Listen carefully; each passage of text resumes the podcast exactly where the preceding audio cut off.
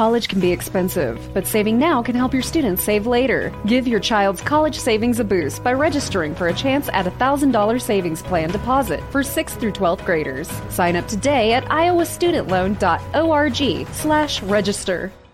Mary redeemed a $50,000 cash prize playing Chumba Casino this year. I was only playing for fun, so winning this was a dream come true. Chumba Casino is America's number one social casino experience. It's serious fun. With over 80 casino style games to choose from, you too could win life changing amounts of cash. Be like Mary. Log on to chumbacasino.com and give them a whirl. That's chumbacasino.com. No purchase necessary, void or prohibited by law. 18 plus. Terms and conditions apply. See website for details. The voice in the preceding commercial was not the actual voice of a winner. This is the Overtime Podcast Network. You're listening to the Huddle Up Podcast with Chad Jensen and Zach Kelberman. Join Broncos Country's deep divers at milehighhuddle.com and sound off. And now it's time to drop some knowledge.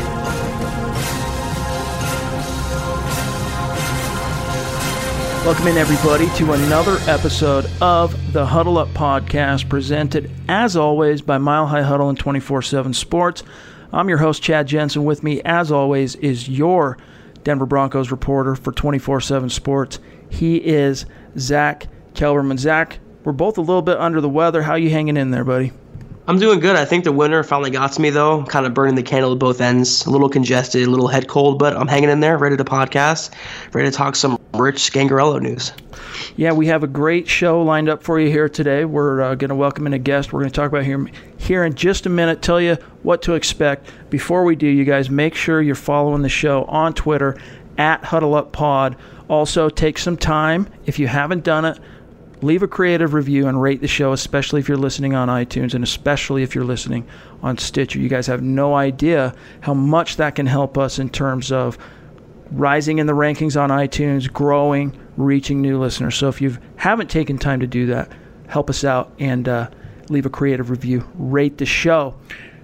Now, our guest for today, this was a great conversation that we actually recorded previously to, to this point right now where we're talking to you. It was a great conversation with Chris uh, Biderman, who is a beat reporter for the Sacramento Bee. He's been covering the San Francisco 49ers uh, for a long time. He and I used to work together at Scout Media. He was a publisher for the Niners website, and I was, of course, publisher for the Broncos website with Scout way back when, like circa 2014 ish.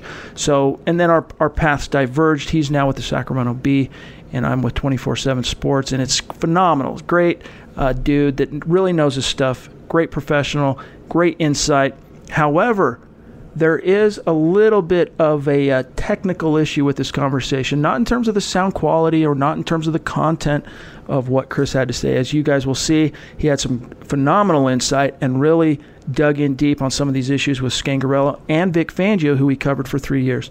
Uh, but he's a man who loves his dog, okay, Mr. Biderman. And so there's a couple moments in this podcast where his dog makes an appearance on the show, and we did the best we could to, to edit some of that out, but uh, there was no getting around it in a few instances. So just bear with us through that aspect of the conversation. But once again, you're going to see it's all worth it. It's only a couple of times, and it's a phenomenal conversation where both Zach and I came out of it completely edified. We'll share some of our takeaways from that conversation on the other side. But in the meantime, here is Chris Biderman of the Sacramento Bee. All right, everybody, we are super excited to welcome in Chris Biderman of the Sacramento Bee. He's a beat writer, has covered the San Francisco 49ers for a long time. He and I go a little bit back uh, in our ties to a, a former network we both uh, used to work for. So we're super stoked, though, to have him on the show. You can find him on Twitter at Chris Biderman, B I D E R M A N. Chris, welcome to the show, man. How you doing? Good. Thanks. Thank you guys for having me. Yeah, thanks for taking the time to come on. So, you know, one of the big uh, issues on the minds of Broncos country right now is is this new fella that the team hired, who only has four years of NFL experience under his belt, but a lot of years obviously coach. I think it was 17 years before that in college or whatever.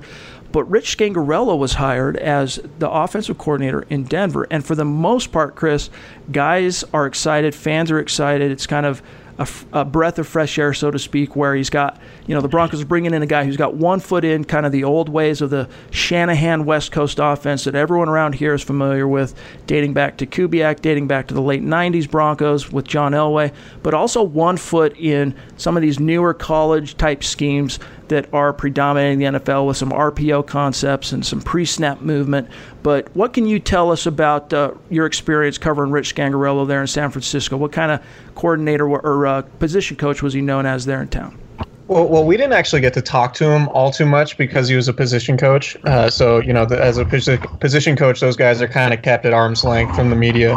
Sorry, there are dogs here. I hope they're not making too much noise. Well, one, one of the things the 49ers really liked about Scangarello was was his ability to, to get guys up to speed quickly. You'll remember after they, they traded for Jimmy Garoppolo at the at the deadline in 2017, Garoppolo came in and really, they, you know, it took them about a, three weeks to a month to really get the system, and, and they ran a little bit of a dumbed down version of the offense with him under center, but you know, he went five and zero, oh, and and a lot of the the numbers and metrics suggest Garoppolo played like you know a top five quarterback over that stretch. Obviously, that's a small sample size, but uh, you talk to Garoppolo, and he would credit Scangarello for for a lot of that work. And mm. and you know, Shanahan's the offensive coordinator. Um, and and really the play caller and everything like that. But as the head coach, he didn't have a ton of time to to just devote to to getting Garoppolo up to speed. So a lot of that was on Scangarello. Uh, and the 49ers were obviously really happy with that, as was Garoppolo. You look at this last year, and, and I know the Niners and Broncos played week 14, and the Niners ended up winning that game, just their 3rd one. Uh, but Nick Mullens was, you know, an undrafted guy in 2017 that Scangarello really, um, he was sort of the guy that identified Mullens leading up to the draft and, and really wound up pitching him hard to come to the 49ers as a as an undrafted guy and you saw what Nick Mullens was able to do. He, you know, he played pretty well for for a second year undrafted player who who really is the only reason he, he ever made or was promoted to the active roster was when Garoppolo got hurt in September. So so yeah, Mullens completing 64% of his passes. Uh, leading the 49ers three quarterbacks last season with, you know, 285 yards a game, um, a, a 90.8 quarterback rating, which was better than Garoppolo's and you know Garoppolo obviously just played three starts, but I mean Mullens played pretty well, so I think that reflects well on Scangarello. I think the question I have, which I think everyone in probably you know Denver shares the same question is can he call plays we don't really know if he can game plan right. or if he can call plays we know he can he can coach up a system um, but we don't know if he can develop that system and execute that system on his own because we all know that you know Kyle Shanahan's regarded as as one of the best system designers and play callers in the league. Right. Piggybacking off your last question, a lot of Broncos fans feel like they're getting they're getting Kyle Shanahan and not the guy he's been grooming and tutoring. Um, who, in your estimation, would you feel like deserves more credit for the production of the quarterbacks with the 49ers, with Garoppolo and Beathard and Mullens? Would you think that's Scangarello, or would you put that more on Kyle Shanahan? I mean, I, I think it's it's got to be Shanahan. I mean, he he's ultimately the main architect of the offense and, and the guy who's calling the plays, like I mentioned, and and just the system that he's been working on for so long, and and he's developed it. Uh, you know, he, to the point where he feels really good about the quarterbacks in the room. And, and Scangarello is an extension of Shanahan, to be sure. Um, but like I said, I don't know how how responsible Scangarello was for for designing any of those concepts uh, or game planning at all. I, I think his responsibilities with the 49ers were just basically uh, reiterating, you know, what Shanahan created. So it, I'm I'm still unsure how good of a of an offensive coach he is in terms of creating that that type of stuff. Um, but I would imagine there's going to be a lot of it. The the systems are going to be very similar, and and I would imagine John Elway would want somebody who's going to run, you know, a Mike Shanahan Gary Kubiak type offense. Right. And uh, and then I'd imagine Scangarello is going to do that. Yeah. You know, it was interesting that early on, you know, when the Broncos first made their overture on Scangarello, Shanahan said no and blocked it. Then a day or two passed, and we kind of speculated that some backdoor conversations were taking place between the two Stanford homies and John Elway and John Lynch. And the next thing you know, they okay it and they have an interview and he gets hired. And then Kyle Shanahan spoke to it a little bit publicly, but it was kind of blah. We didn't get a whole lot of insight other than, well, yeah, I didn't want to lose a good coach. But can you offer any insight as to maybe what you you think could have happened there with the Niners saying no at first, only to, which is pretty rare in the NFL, to say no and block, only to change your mind and allow the interview to take place? Yeah, well, the Niners have had a few different coaches try to. uh, Other teams have tried to get interviews with with a few assistants. Um, you know, Mike Lafleur, who's their passing game coordinator, uh, and receivers coach, who's probably the most likely one to to replace Scangarello. So they so he was requested by his brother Matt Lafleur, the new coach of the Packers, to to interview for that offensive coordinator job opening there. Uh, and Kyle Shanahan denied that request, be, and and he said it this week at the Senior Bowl that he didn't want uh, to lose any of his guys, obviously, but he's he's only going to allow them to interview for jobs where he thinks it's a clear promotion, um, and he doesn't see going to Green Bay where Mike Lafleur wasn't going to call plays. That's going to be his brother Matt's job. Uh, he didn't see that as a promotion, and the 49ers gave. Uh, Mike LaFleur, Mike LaFleur, and, and Mike McDaniel, their running game coordinator, uh, a promotion last offseason. So they used to just be sort of like assistant I forget exactly what their title was, but they, they added coordinators to their title, which came with a raise. Um, so Shanahan decided to prevent those guys from interviewing for offensive coordinator jobs elsewhere because it wasn't a clear promotion from from what they're doing now because they wouldn't be calling plays. Right. So initially he blocked he blocked the the, the job or the interview for Scangarello, uh, and then like you said, I think they did some back channeling and obviously uh, John Lynch and, and John Elway have a good relationship, and they made it clear that Scangarello was a really legitimate candidate for them. And then, you know, Shanahan said he didn't want to, to grant an interview if he wasn't going to be a legitimate candidate. And obviously, you know, being an offensive coordinator under a defensive minded head coach, he's going to have that Right. that autonomy to call plays and, and run the offense. So for Scangarello, it was a very clear promotion, and, and Shanahan wanted to be sure he was a legitimate candidate, and, and obviously he was. So um, so that's his view on that. And there's a whole bunch of contractual stuff about, you know, if guys are under contract for a certain amount of time, you don't necessarily have to allow them to to go interview elsewhere unless it's for a head coaching job. But um, but yeah, I think it was made clear by the Broncos how real Scangarello's shot was to, to call the plays and, and really make that offense his own. I think Shanahan felt responsible to to allow him to interview for that job. Yeah, I mean, I don't, I don't blame him. Zach? Uh, speaking of negotiations, you know, the Broncos got Scangarello. Uh, they need a young quarterback, and the Niners are rich with new quarterbacks. What is a realistic scenario? What are the chances in your mind of the Niners trading Mullens, and what do you think he could go for? Um, I'm not entirely sure. Uh, at the, well, for for now, Jimmy Garoppolo is recovering from his ACL tear that happened in September, and they're expecting him back to be him to be cleared back sometime around May or June. Uh, so they're going to need two quarterbacks to to just basically run the offense throughout the offseason program until then. So if the Niners were to deal one of their quarterbacks, I bet it would happen at some point in August. Uh, so that you know I, I don't know where the broncos stand as far as you know would they be willing to wait that long for somebody or do they want to get somebody in right away uh, that they could develop in their offense throughout the offseason program and and you know there wouldn't be that much uh, of an adjustment you know say if if it were nick mullens or if it were cj beathard I, i'm more inclined to think the niners would be more willing to to trade cj beathard because he's you know he's a rook he's he's still on his rookie contract. He was a third round draft pick, so he's under control for two more seasons. Um, the Niners might be inclined to keep Mullens because they have his rights just for this next year.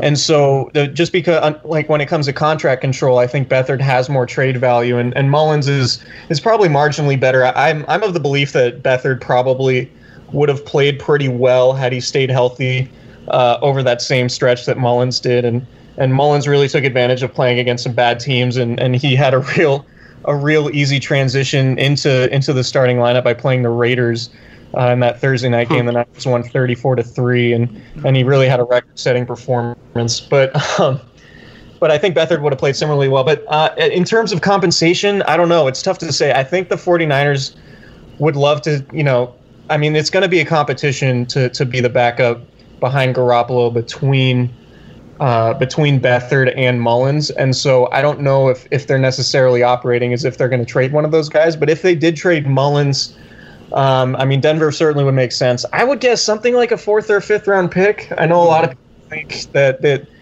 Uh, you know, Mullens could fetch a lot more than that based on the way he played, but it's really a small sample size. I'd imagine with a full offseason, uh, a little bit like Garoppolo this year. He came back to earth a little bit over those first three games. Right. But um, Yeah, I, I, I think a mid or late, late round pick if the 49ers were in, were intent on on trading one of those guys away. But for now, I think they're not even operating with that mindset just because they know they need two quarterbacks throughout the offseason program and and just because Garoppolo is coming off a knee injury, a significant one, and the fact that they, um, you know, they, they only have seven starts.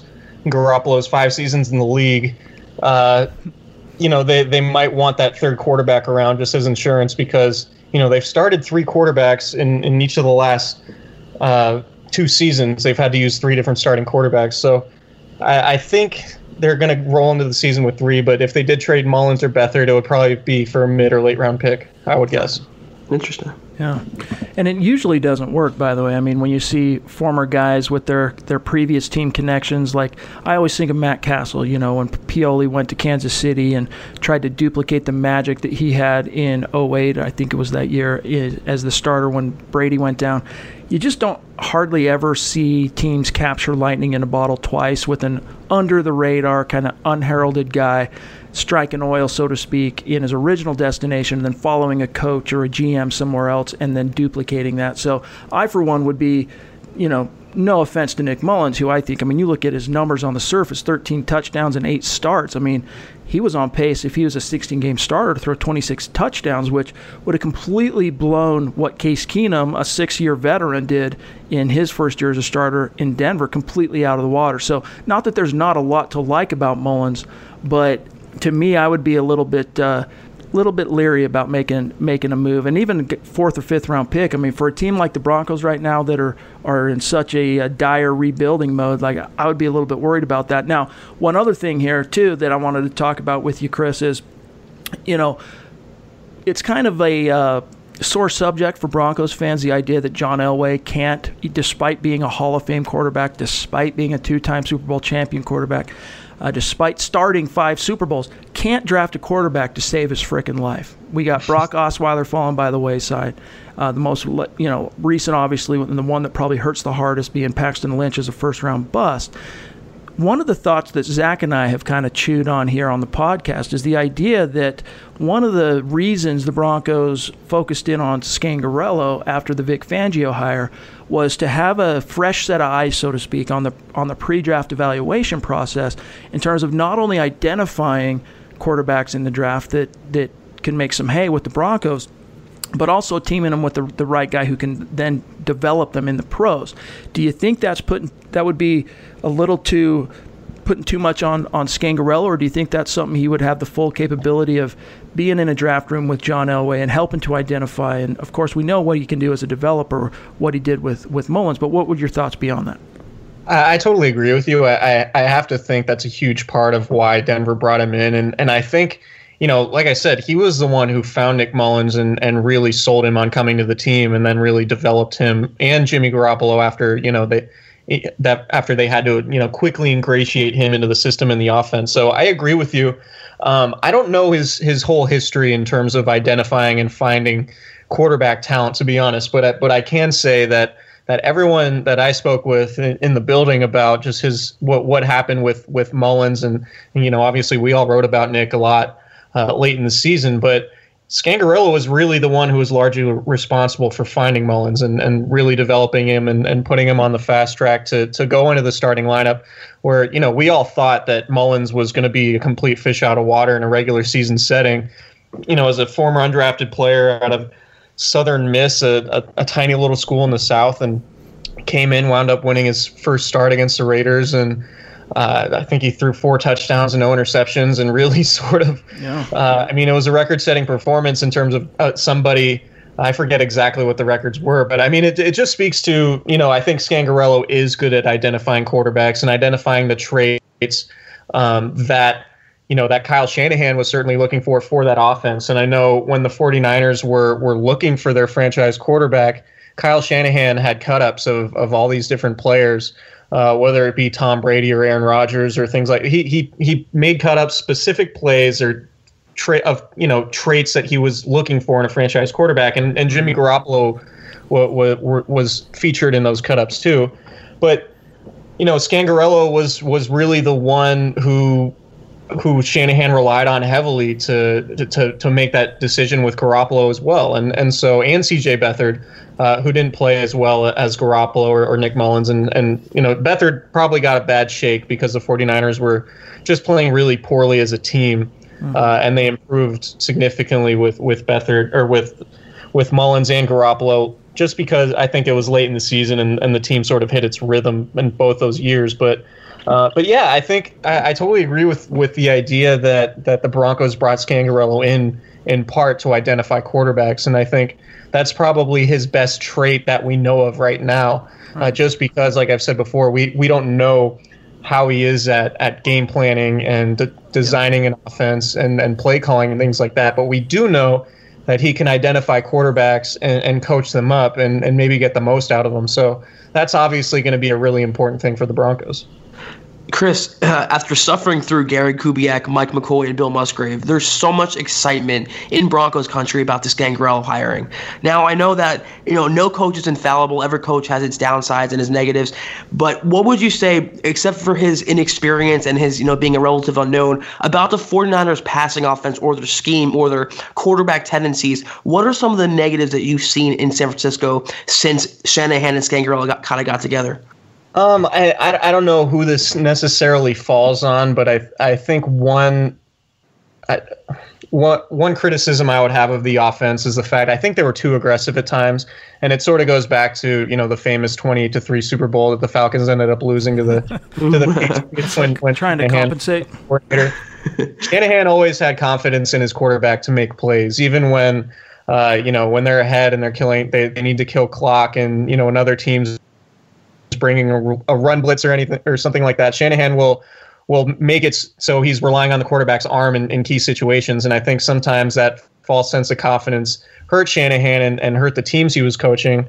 Uh, and I think we saw a little bit of that with the 49ers. But at the same token, like, how can you really blame a coach for for trying to instill confidence in in his players? Uh, so I don't know how much Scangarello would would um, you know how, how much that that relates to him. But I, I think that that's probably my main criticism of, of the Shanahan offense since the 49ers have since he's come to the 49ers is that sometimes he's a little bit too confident in the passing game. Uh, sometimes he throws when when it would be better to run. Sometimes he goes for it on fourth down. This this happened particularly early in his tenure. He would go for it on fourth fourth down when when it didn't really make a whole lot of sense to do that. He was just kind of being overly aggressive, and and you'll see that with you know offensive coaches compared to defensive coaches, and that's one of the things I'm curious to see with the Broncos is how you know Vic Fangio runs a game and and how often he sort of plays to his right. defense and and is willing to punt and all those things. You remember Fangio was a longtime coordinator of the 49ers, yeah. uh, some really good teams um, that played super conservatively. So maybe Vic Fangio will will impact the the totality of sort of the the game theory the the Broncos have. Um, but yeah, I think you know the Niners didn't handle blitzes on third down very well. Uh, a lot of teams would, would send really heavy blitzes on obvious passing downs, and and the 49ers would it would try to counter that by you know having all five eligibles uh, go out and and run. A lot of times it led to some really bad sacks when you know maybe they could have used one or two of those guys in on protections. Right. Um, and maybe that's an issue that the 49ers just didn't have you know the talent at skill positions, so they would. Uh, so they would just try to throw numbers at, at the problem. Um, but otherwise, no, I think the 49ers, considering their talent, had a pretty good offense uh, with, with Kyle Shanahan. They finished, you know, 16th in offense with last year with three different quarterbacks. Uh, they turned the ball over a lot, which sort of speaks to the lack of talent that they had. But no, overall, it's it's hard to really look at the job Shanahan's done and with the offense as a whole and have too many criticisms aside from maybe he's a little bit you know overconfident in, in some of his players when really he shouldn't be. But i think if he got you know jimmy garoppolo for a full season and, and he plays like he thinks he can play or the 49ers think he can play i think some of the some of those you know that boldness might pay off. This has been an extremely illuminating conversation. I got one more for you chris and then we're going to cut you loose. Uh, and it's kind of one you know we've talked okay. about how how much we don't really know what to expect from Scangarello as a as a uh, tactician. So let's just change the subject temporarily. We talked a little bit about some of the back channels that took place between Elway and Lynch in order to actually close the the deal or open the doors is probably a better term to to Scangarello. It kind of speaks to who's the boss there because we know that Kyle Shanahan was hired first and then John Lynch, but from your years covering the team, what is what what's your take, your perspective on how the power dynamic is in San Francisco? Is it Kyle Shanahan? I mean, I know they're supposed to be a team, but in most situations, you know, it rolls downhill, so to speak. The you know what, John Elway to Vic Fangio, and so on and so forth. What's a what is the, the relationship between between Shanahan and Lynch from a power dynamic perspective? I think Shanahan is the most important person in the organization. And I think when they hired him, one of the selling points was you get to pick your general manager. So I view, you know, in, in terms of expendability, and, and the 49ers aren't aren't having any of these thoughts or going down this road yet. But if they were uh, going to fire somebody at some point, um, I would have to imagine John Lynch would be the first one on the chopping block, just because, you know, Shanahan was really sort of the prized candidate of that of that coaching cycle in 2017 and I and I think if he were to become available he might become you know he might be the most sought after guy just because of you know we've talked about his offensive chops and, and his experience in the league and the productivity of his offenses. Uh, and you look at the most recent coaching cycle everyone wants the the new Sean McVay uh, but you know Sean McVay really cut his teeth under Kyle Shanahan. So um, I think Shanahan it would it would definitely be the more sought after commodity, and and uh, so I view him certainly above John Lynch on the pecking order of the organization. And, and Lynch has done, uh, you know, Lynch even says this. He says, you know, my job as general manager is really general. It's just sort of to oversee everything. I think what Lynch does within the 49ers is is allow other people to do their job. So so Shanahan and Lynch have put together a personnel department uh, that can collaborate, and, and everyone's really collaborative, and they all you know everyone everything seems really hunky dory within you know the 49ers building. And part of that is because Shanahan's really comfortable with Lynch. And Lynch is obviously comfortable with Shanahan who I think he sees as as his boss essentially um, but but Lynch's responsibility is you know to be the the voice of of the front office he does a ton of radio hits a lot of television spots obviously mm-hmm. there's no shortage of of John Lynch access out there and that's one thing that's a polar opposite to the to the previous regime under Trent Baalke um, and Kyle Shanahan obviously is really forthright and, and really good to deal with from a media's perspective and, and really expansive. And, and we all really appreciate the way he is with that. But John Lynch is like that too. And that's something that's brand new that the 49ers ownership, I think, wanted. And that's one thing that, that ownership and Kyle Shanahan agreed on was that, you know, John Lynch can take a little bit of the pressure off Kyle Shanahan by doing uh, a bunch of these different uh, you know, media appearances and television shows and radio hits and podcast appearances and all that. Um, so yeah, I w- to, to, sorry to, to be long winded about no. that, but I view Kyle Shanahan as, as above John Lynch on, on the, the organizational hierarchy.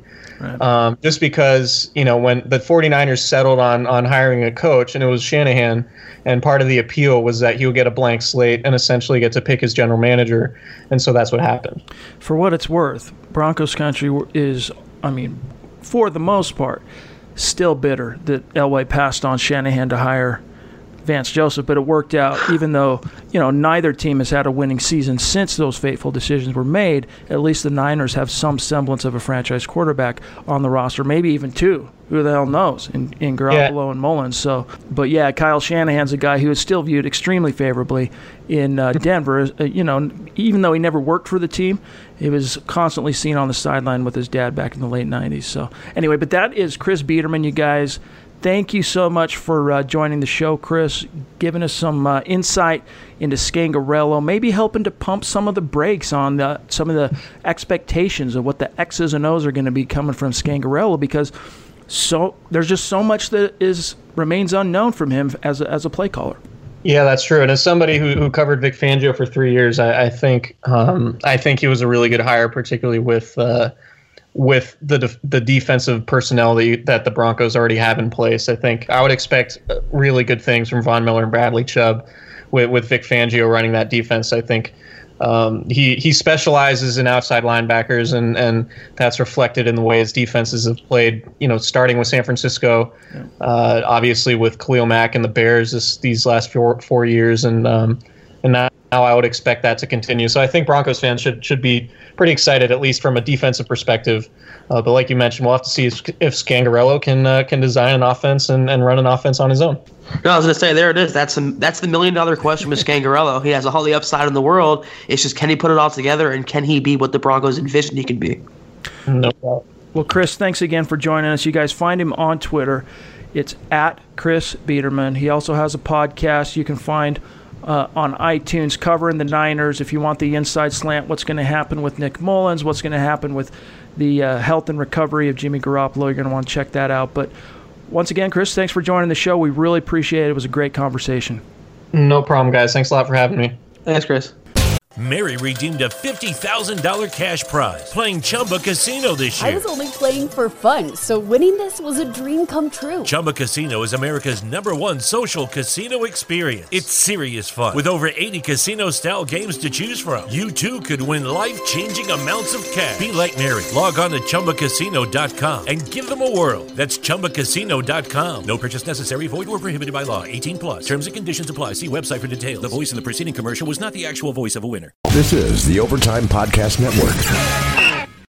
All right, Zach. So great conversation, as we mentioned. Again, the Mary redeemed a $50,000 cash prize playing Chumba Casino this year. I was only playing for fun, so winning this was a dream come true. Chumba Casino is America's number one social casino experience. It's serious fun. With over 80 casino style games to choose from, you too could win life changing amounts of cash. Be like Mary. Log on to chumbacasino.com and give them a whirl. That's chumbacasino.com. No purchase necessary, void, or prohibited by law. 18 plus. Terms and conditions apply. See website for details. The voice in the preceding commercial was not the actual voice of a winner. Ram Power Days is going on now with our most powerful lineup of trucks ever. Hurry in and don't just feel the power, own it. And right now, get 0% APR financing plus $3,000 total bonus cash allowance on 2022 Ram 1500 Bighorn Crew Cab models equipped with a gas powered V6 engine. Don't miss this great offer. Visit ram.com to find your local Ram dealer today. Financing for well qualified buyers through Chrysler Capital. Not all buyers will qualify. Residency restrictions apply. Take retail delivery by 103122. dog. You know, the dog uh, wanted to be on the show. We get it. It is the Huddle Up podcast. Who wouldn't want to be on the show as well? We understand that. Everyone's chomping at the bit trying to get to the mic so they can talk to Chad and Zach. Um, but let's get to the actual content of what Chris had to say there. And I think, as we kind of mentioned toward the end of our conversation there, one of the things that he really touched on is no one really knows exactly what to expect from Rich Scangarello as a tactician, as a play caller, as a game planner. Right, and that's what Broncos fans and a lot of people are overlooking. There's a lot of excitement around Scangarello, and rightfully so, after what the Broncos have dealt with. But we don't know what we're getting in him yet. The Broncos don't know. They think they're getting a young, up and coming, innovative coordinator, but there's no proof that he's developed the Niners and he's done the most work and Shanahan hasn't. And in fact, what Chris said is that the most success can be attributed to Shanahan and not Scangarello. So, uh, what Broncos fans have to realize, at least in the short term, at least until Scangarello proves himself, is that they're not hiring Kyle Shanahan. They're hiring his disciple. They're hiring the guy he groomed, his assistant. And that's going to be felt on Sundays. We don't know what he has yet, what kind of scheme he's going to run. Uh, zone blocking, a pre- predominantly run blocking team. We think we have these answers, but we will not know until they get on the field. So um, the unknown is scary for Denver, at least in the past. They knew what they were getting in Mike McCoy. They knew what they were getting in Bill Musgrave. They don't know in a first timer like Scangarello. So the fact that Chris brought that up, it really opened my eyes to that. Yeah, so let's just pump the brakes, mitigate the expectations a little bit, and maybe not expect him to come in and work miracles. I mean, really, what I gathered from what Chris was saying is that yes, he played a huge role in identifying quarterback talent in the draft, and not only that, but identifying that Jimmy Garoppolo should be the guy they go after as a franchise quarterback in that trade with New England. Rich Scangarello played a huge role in identifying quarterback talent, but then also developing them from a teaching perspective, right? From a from a student teacher relationship perspective, and the guy that's in the trenches, t- helping them to take the play calling, take the overall scope of the scheme that Shanahan ha- had designed, and then how to apply that, how to uh, not only have your technique on point, but how to uh, interpret the offense when you're at the line of scrimmage. What are you looking for? Things like that. That was Scangarello's brief, and so actually being in the room and game planning, actually studying the film to break down the opponent uh, tendencies, actually calling plays.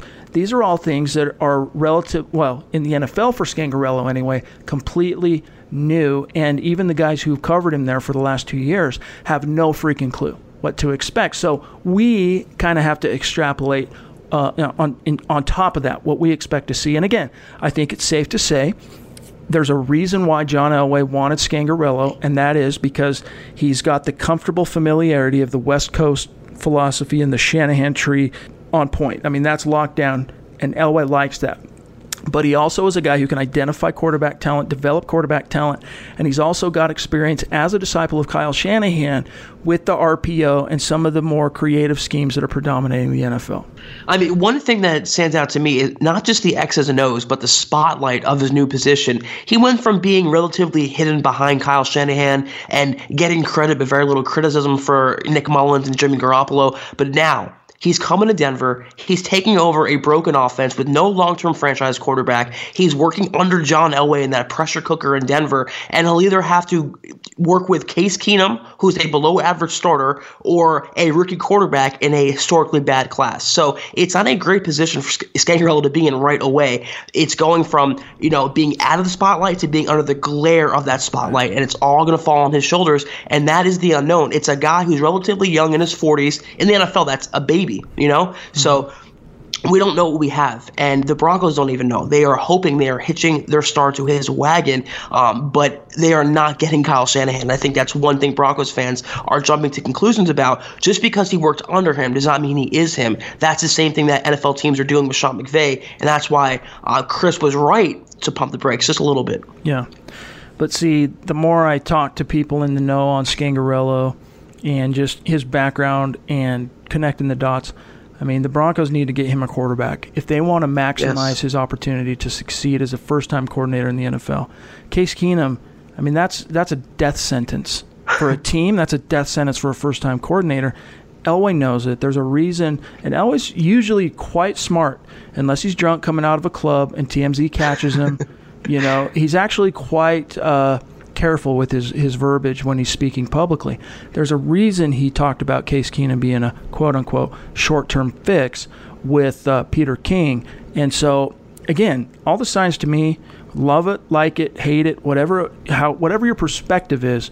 You know, some fans are really kind of brainwashed on the idea that there are no viable franchise caliber quarterbacks in this class wanting the Broncos to just wait mail in 2019 and go all in for a quarterback next year the coaches and GMs in this in on this team, I mean, the, or, in this league, they don't have time to uh, uh, to, to say, hey, look, let's just kind of mail in 2019. We'll just kind of keep building the team and we'll add picks here and there, fill some roster holes, and we'll make a good run at a quarterback next year.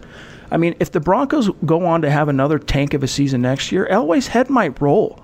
I mean, he's locked down under contract through 2021, Zach, but another losing season, making it three in a row. I mean, the hue and cry in the fan base, it might be too much to overcome. Joe Ellis, even if there's no change in the ownership situation as it is, and he remains the you know the mouthpiece of the Bowlen Trust, he might have to fire John Elway if it's three losing seasons in a row. So what I'm getting at here is, let's not kid ourselves and pretend that John Elway has all the time in the world to find a quarterback.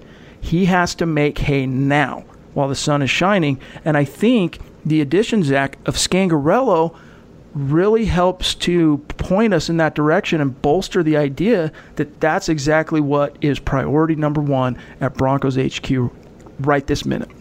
Yeah, it's a good point. And I feel like if the Broncos would have kept Kubiak or hired a, a graybeard coach, that would have signaled they were going for a veteran or tying their, their hopes to Case Keenum. But the fact they went after Scangarello and combined with Elway's comments, who's mentioned innovation, evolving, uh, having a young quarterback they can develop, all those signs point to the Broncos getting a young quarterback. And he knows that it takes three years to judge one in the NFL. So if he takes one this year, he knows he can buy himself some time in that quarterback, especially a young young quarterback like Drew Lock, who's a little raw and rougher on the edges, he knows if he takes him this year, he has at least through his contract, yep. and he will not be a lame duck in 2020. So he's smarter than that. He knows how to get around the system.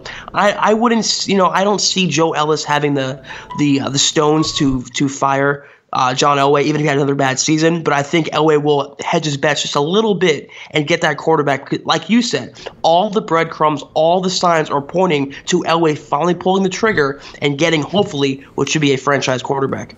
Man, the sound quality snafus on this podcast are just just one of those days, you guys. My apologies on that uh, with the phone, and it happened while Zach's talking, so there's no editing that out. My apologies. Um, but I can't disagree. I mean, what, what you're saying is the truth, and I think that's a great point. I mean, Elway's a smart guy. He's feeling the pressure. We've talked about it. The way his demeanor on Black Monday. I mean, he was Oh, yeah. shook. Oh, you know, yeah. he's feeling it, and he knows that uh, that last three years on his deal. Uh, let's just say the final two years on his deal are not guaranteed. He knows he's locked in for 2019, and he knows he's under contract uh, beyond that, but they're not guaranteed. So he's got to make hay while the sun is shining. So anyway, great conversation with Chris. We'll have to try and get him back on the show maybe at a later point, maybe even a little bit closer to the draft. So anyway, but uh, we're gonna jump in before we run out of time on a few questions from the VIP mailbag for this episode. This is the Overtime Podcast Network. All right, so taking a peek inside the Mile High mailbag because Zach and I are your football priests, and each and every episode we are here to offer you the absolution and answers to your burning Broncos questions. We received some questions in the VIP mailbag on the website, some really good ones here. And Jacob Smith's question in the VIP forum uh, was we basically got to it. We didn't talk specifically about emphasizing footwork and technique. Jacob's question was how does Scangarello coach the QBs? Does he teach them hard? Does he emphasize footwork technique? What was his relationship like with the Niners QBs overall? Uh, other than the emphasizing of footwork and technique, I think we covered those bases with Chris. Here's one, Zach, from No Fly Zone 2125. His question is If we are able to get Drew Lock this year in the draft, could Rich Scangarello coach him up and get his footwork and lower body mechanics better? And could he be a big help in the development of how he reads defenses? What are the pros and cons of Scangarello? The second half of that, that question, Zach, we've already addressed. The first half, I mean, talking to Chris, I mean, I think if you're looking for a an available coordinator slash coach who can identify and then coach up a quarterback in the modern NFL, a young quarterback, guy who's maybe needs a little polishing of the footwork and some lower body mechanics as no fly zone points to, and you know, just a guy that might have some rougher edges. I think the Broncos found the right guy to come in and do that, and, and Drew Lock I think would be a great fit with Rich Scangarello. I, I was going to say the, the sole reason they hired Scangarello was to develop a young quarterback like Drew Lock, and you could even go so far as to say that they hired Scangarello because they want to draft Drew Lock or someone like him. So yeah, if there's any guy they brought in, that's why because he developed young talent. It's not just one player. It's not just Garoppolo. It's C.J. Beathard. Then when Beathard got injured, Nick Mullens, a 2017 undrafted free agent, came in and lit it up. He torched the Broncos. That was coaching. That game showed Broncos fans the difference between the 49ers coaching and the Broncos coaching. And it showed what coaching can do in the NFL, how you can scheme around weaknesses and and emphasize strengths. That's what the and that's what the 49ers did with Scangarello and Shanahan. So if they bring in a young QB, they have full confidence that Scangarello can develop him. It's the sole reason why they hired him in the first place. And I also think, again, I'm telling you, I think Scangarello is going to have a, a very large voice in the identification of the next quarterback of the Denver Broncos in this coming draft. I really do think he's Yep. he's going to be. You know, the Broncos will bring him some some cut ups and some plays and some game film to watch, and he'll say, "Here's here's A, B, C options." You know, help them establish their big board, and then once the the pick is in, type thing. You know, it's going to be compl- go straight under Scangarello's wing, and kind of go from there. Now, here's one from Smiling Assassin, a longtime VIP subscriber at Mile High Huddle. His question is he wanted to know from Chris what Chris thought of the philosophies uh, of Scangarello and Mike Munchak, how they'll match up when it comes to O line blocking schemes. And we didn't have a lot of time, and uh, with some of the technical issues surrounding the dog in our conversation, we kind of got thrown off a little bit, so we weren't able to directly throw this one at Chris. So let's do our best to offer a, an educated answer here for Smiling Assassin. One thing we do know, again, and half of this question points back to what uh, Biderman said, in that we don't know exactly from a tactical X's and O's scheme perspective what to expect from Scangarello because he's not never been a coordinator in the NFL. But based on what was ran in San Francisco, Kyle Shanahan is very much a zone blocking scheme guy. And Munchak, I think, is a guy uh, as a position coach. He can do both, but he's, from what I understand, he's more of a predominantly uh, power one-on-one type uh, gap blocking system as opposed to zone.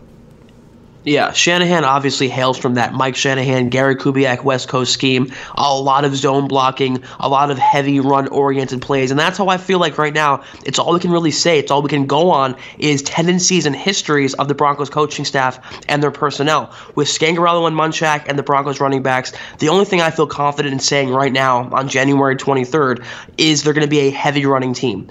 They're finally going to um, know where their bread is buttered, and they're going to emphasize their strength, which is the running game. So I feel like in coaching, uh, that's where they succeed this year with Scangarello. But it's too soon to say what, what they're going to be like otherwise. Their schemes, like uh, the X's and O's, that will come in time. It's too soon to say. But I feel like uh, between their histories, uh, it's going to be a heavy zone influence and a lot, a lot, a lot of running one more question in the mailbag for this episode came from Noonsy wanting to know whether or not Scangarello will call plays from the sideline or from the booth.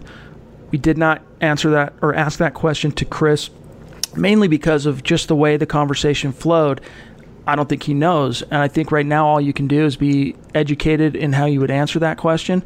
And I would say if you look at how the Broncos have yet to hire a quarterbacks coach, I think especially his relationship and working so closely with quarterbacks, I would be shocked if he did anything other than call plays from the sideline, a la Kyle Shanahan, because it wouldn't surprise me, Zach, if the Broncos do not hire a quarterbacks coach and you see maybe an additional quality control kid brought in to kind of help do some stuff, some of the minutia things that quarterback coaches do in terms of uh, looking at cut ups in game and stuff like that on the bench.